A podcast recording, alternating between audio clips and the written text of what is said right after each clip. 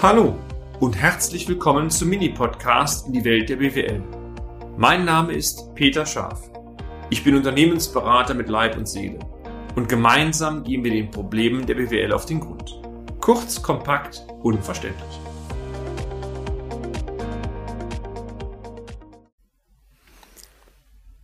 Fünf Tipps und Einsparungen im Bereich Dienstleistung. Immer wieder werden wir, meine sehr verehrten Damen und Herren, gefragt, wie können wir denn in unserem Bereich Einsparungen, Optimierungen vornehmen? Diese Fragen wundern natürlich nicht.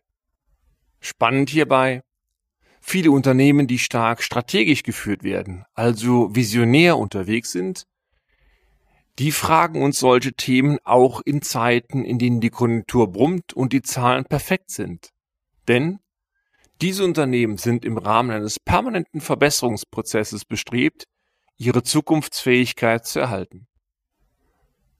Sollte sich das wirtschaftliche Umfeld aber negativ entwickeln, dann steigen diese Anfragen nach Optimierungs- und Kosteneinsparpotenziale sprunghaft an. Es gibt schon Zufälle. Sie führen ein Dienstleistungsunternehmen und suchen pragmatische Tipps für Einsparungs- und Optimierungsmaßnahmen, in diesem Beitrag werden Sie fündig. Lassen Sie mich einmal fünf Tipps vorstellen. Tipp 1. Sachkostenoptimierung. In jedem Unternehmen sammeln sich im Laufe der Jahre viele Dinge an, die entsorgt werden können. Das gilt auch für die Sachaufwendungen. Manchmal ist es sogar sinnvoll, Sachaufwendungen komplett zu streichen, weil sowieso keiner diese Sachaufwendung benötigt. Entscheidend, eine gut gebuchte Summe- und Saldenliste oder, lassen Sie mich anders formulieren, ein hoher Detaillierungsgrad. Wenn Sie eine hohe Tro Kostentransparenz haben, dann können Sie mit sehr wenig Zeitaufwand Ihre G&V durchsehen und damit unnütze Kostenpositionen sehr schnell identifizieren. Wie das einfach geht? Ja, eigentlich einfach stimmen Sie sich mit Ihrer Buchführung ab, dass die Summen-Saldenliste sehr viele Einzelkonten aufzeigt. Ich darf auch hier einen weiteren Tipp geben. Die meisten Systeme arbeiten mit vier Kontonummern, also vier Stellen für eine Kontonummer. Und Datev zum Beispiel ist in der Lage, diese vier Kontennummern auf sechs Kontonummern zu erweitern. Das bedeutet, für jedes Konto erhalten Sie 99 Unterkonten. Mit diesem Detaillierungsgrad können Sie schon eine sehr hohe Feinheit in Ihre Summensaldenliste einbekommen und dann fallen Ihnen Positionen garantiert ins Auge, die es mal gilt nachzuverfolgen. Und siehe da, auf diese Weise werden vielleicht Sachaufwendungen identifiziert, die sonst im großen Kostenblock untergegangen wären. Kosten also, die ohne negativen Einfluss auf die Wertschöpfungskette Ihres Unternehmens bestehen, die können einfach gestrichen werden. Exemplarisch sind schon mal Wirtungskosten zu nennen, aber auch ähm, Kosten für Dekorationsartikel, die man deutlich reduzieren kann, aber auch für Zeitschriften. Übrigens auch von digitalen Abos gilt genauso. Ergänzend gehen Sie sämtliche laufende Verträge durch und schauen einmal, ob die benötigt werden oder ob die nicht umgestellt oder reduziert werden könnten. Das geht bei Versicherungen los, aber gerade in den Zeiten von Digitalisierung braucht Unternehmen meistens eine Fülle von diversen Tools für die Homepage und so weiter und so weiter, die äh, gebührenpflichtig sind und im Laufe der Jahre kommt auch hier oftmals ein Wildwuchs zusammen. Tipp 2. Routenoptimierung oder Reduktion von Präsenzbesuchen.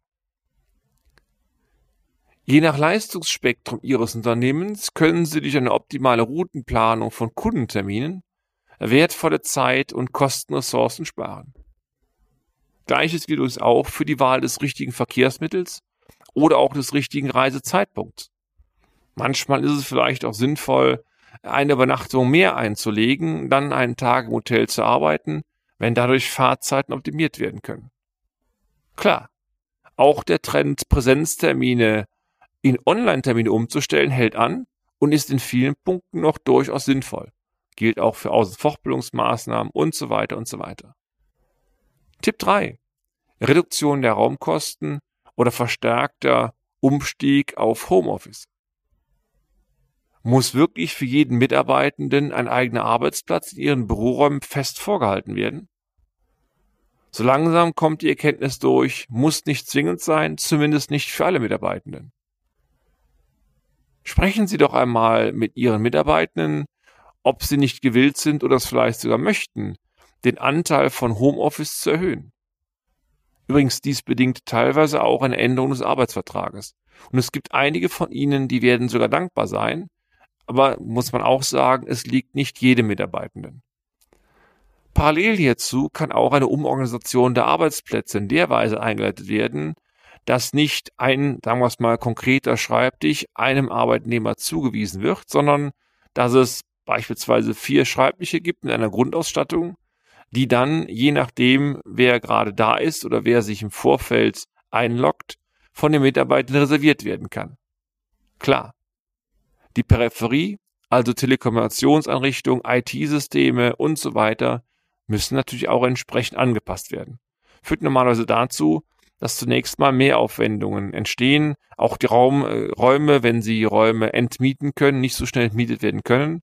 Langfristig, wenn es gut gemacht ist, kann das zu einer deutlichen Kostenentlastung führen, aber so Aspekte wie Betriebsklima und Austausch zwischen den Kolleginnen und Kollegen darf auch nicht außer Acht gelassen werden. Tipp 4. Erhöhung der Auslastung. Übrigens eine ganz wesentliche Flanke. Unter Auslastung, meine sehr verehrten Damen und Herren, wird betriebswirtschaftlich die Quote verstanden, die sich aus einem Verhältnis von abrechenbaren, das heißt wertschöpfenden Arbeitszeiten in Relation zur gesamten Arbeitszeit des Mitarbeitenden ergibt.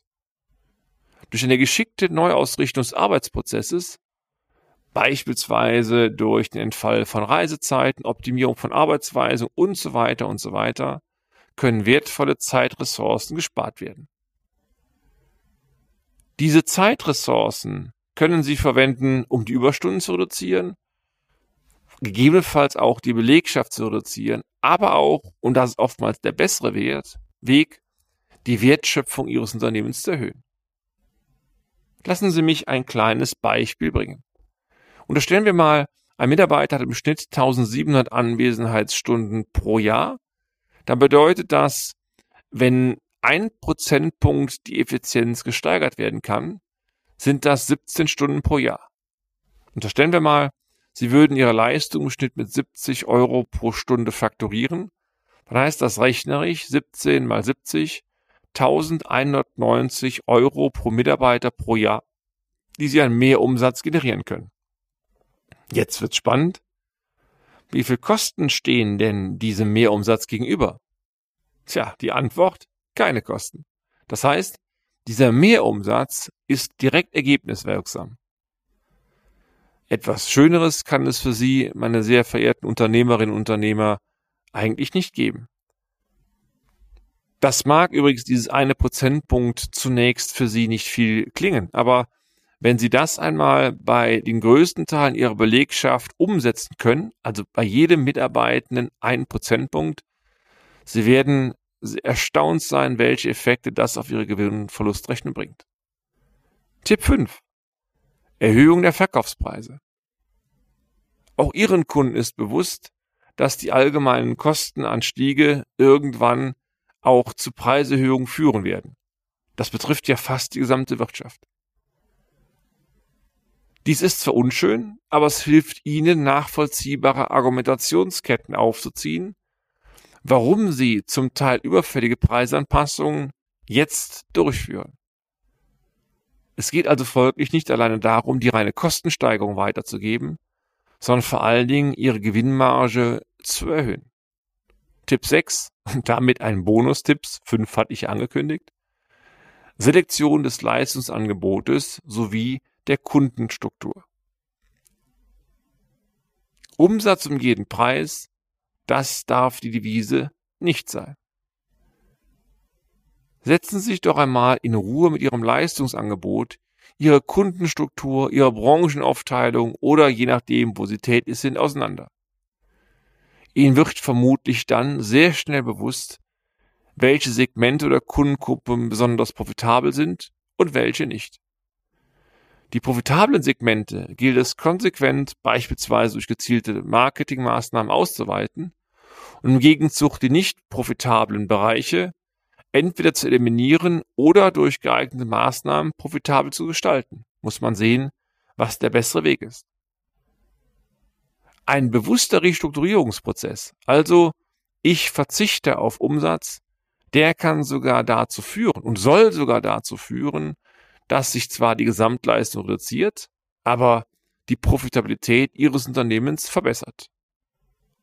Qualität geht einmal mehr vor Quantität. So sollte es auch hier sein. Fazit? Es sind zwar jetzt sechs Tipps geworden und nicht fünf, aber ich denke, es gibt Schlimmeres für Sie. Diese Hinweise oder Tipps sollen ein Anreiz sein, sich noch einmal in Ruhe mit Ihrem Unternehmen auseinanderzusetzen. Wie heißt es doch so schön? Die gute Unternehmerin, der gute Unternehmer arbeitet primär am Unternehmen und nicht im Unternehmen. Verstehen Sie die Tipps daher bitte als Denkanstöße. Die reine Betrachtung der Kosten, und das haben wir mehrfach erläutert, ist oftmals eine viel zu enge Sichtweise. Ein konsequentes Abarbeiten, ein konsequentes Nachjustieren an vielen kleinen Rädern im Unternehmen stellt dagegen den Schlüssel dar zu einer nachhaltig guten Rentabilität und eine nachhaltig gute Rentabilität, meine Damen und Herren, die sichert letztendlich die Zukunftsfähigkeit Ihres Unternehmens. Sie benötigen Support hierzu? oder möchten gerne eine zweite Meinung einmal haben? Aber gerne. Die bekannte Hotline lautet 02208 921 6555. Bis zum nächsten Beitrag. Ihr Peter Schaff. Und damit sind wir auch schon am Ende des heutigen Podcasts. Haben wir Ihr Interesse geweckt? Fein. Dann besuchen Sie uns doch einmal auf unserer Homepage unter www.scharf-office.de und schalten Sie auch beim nächsten Mal wieder ein auf eine kleine Reise in die Welt der BWL. Ihr Peter Schaaf.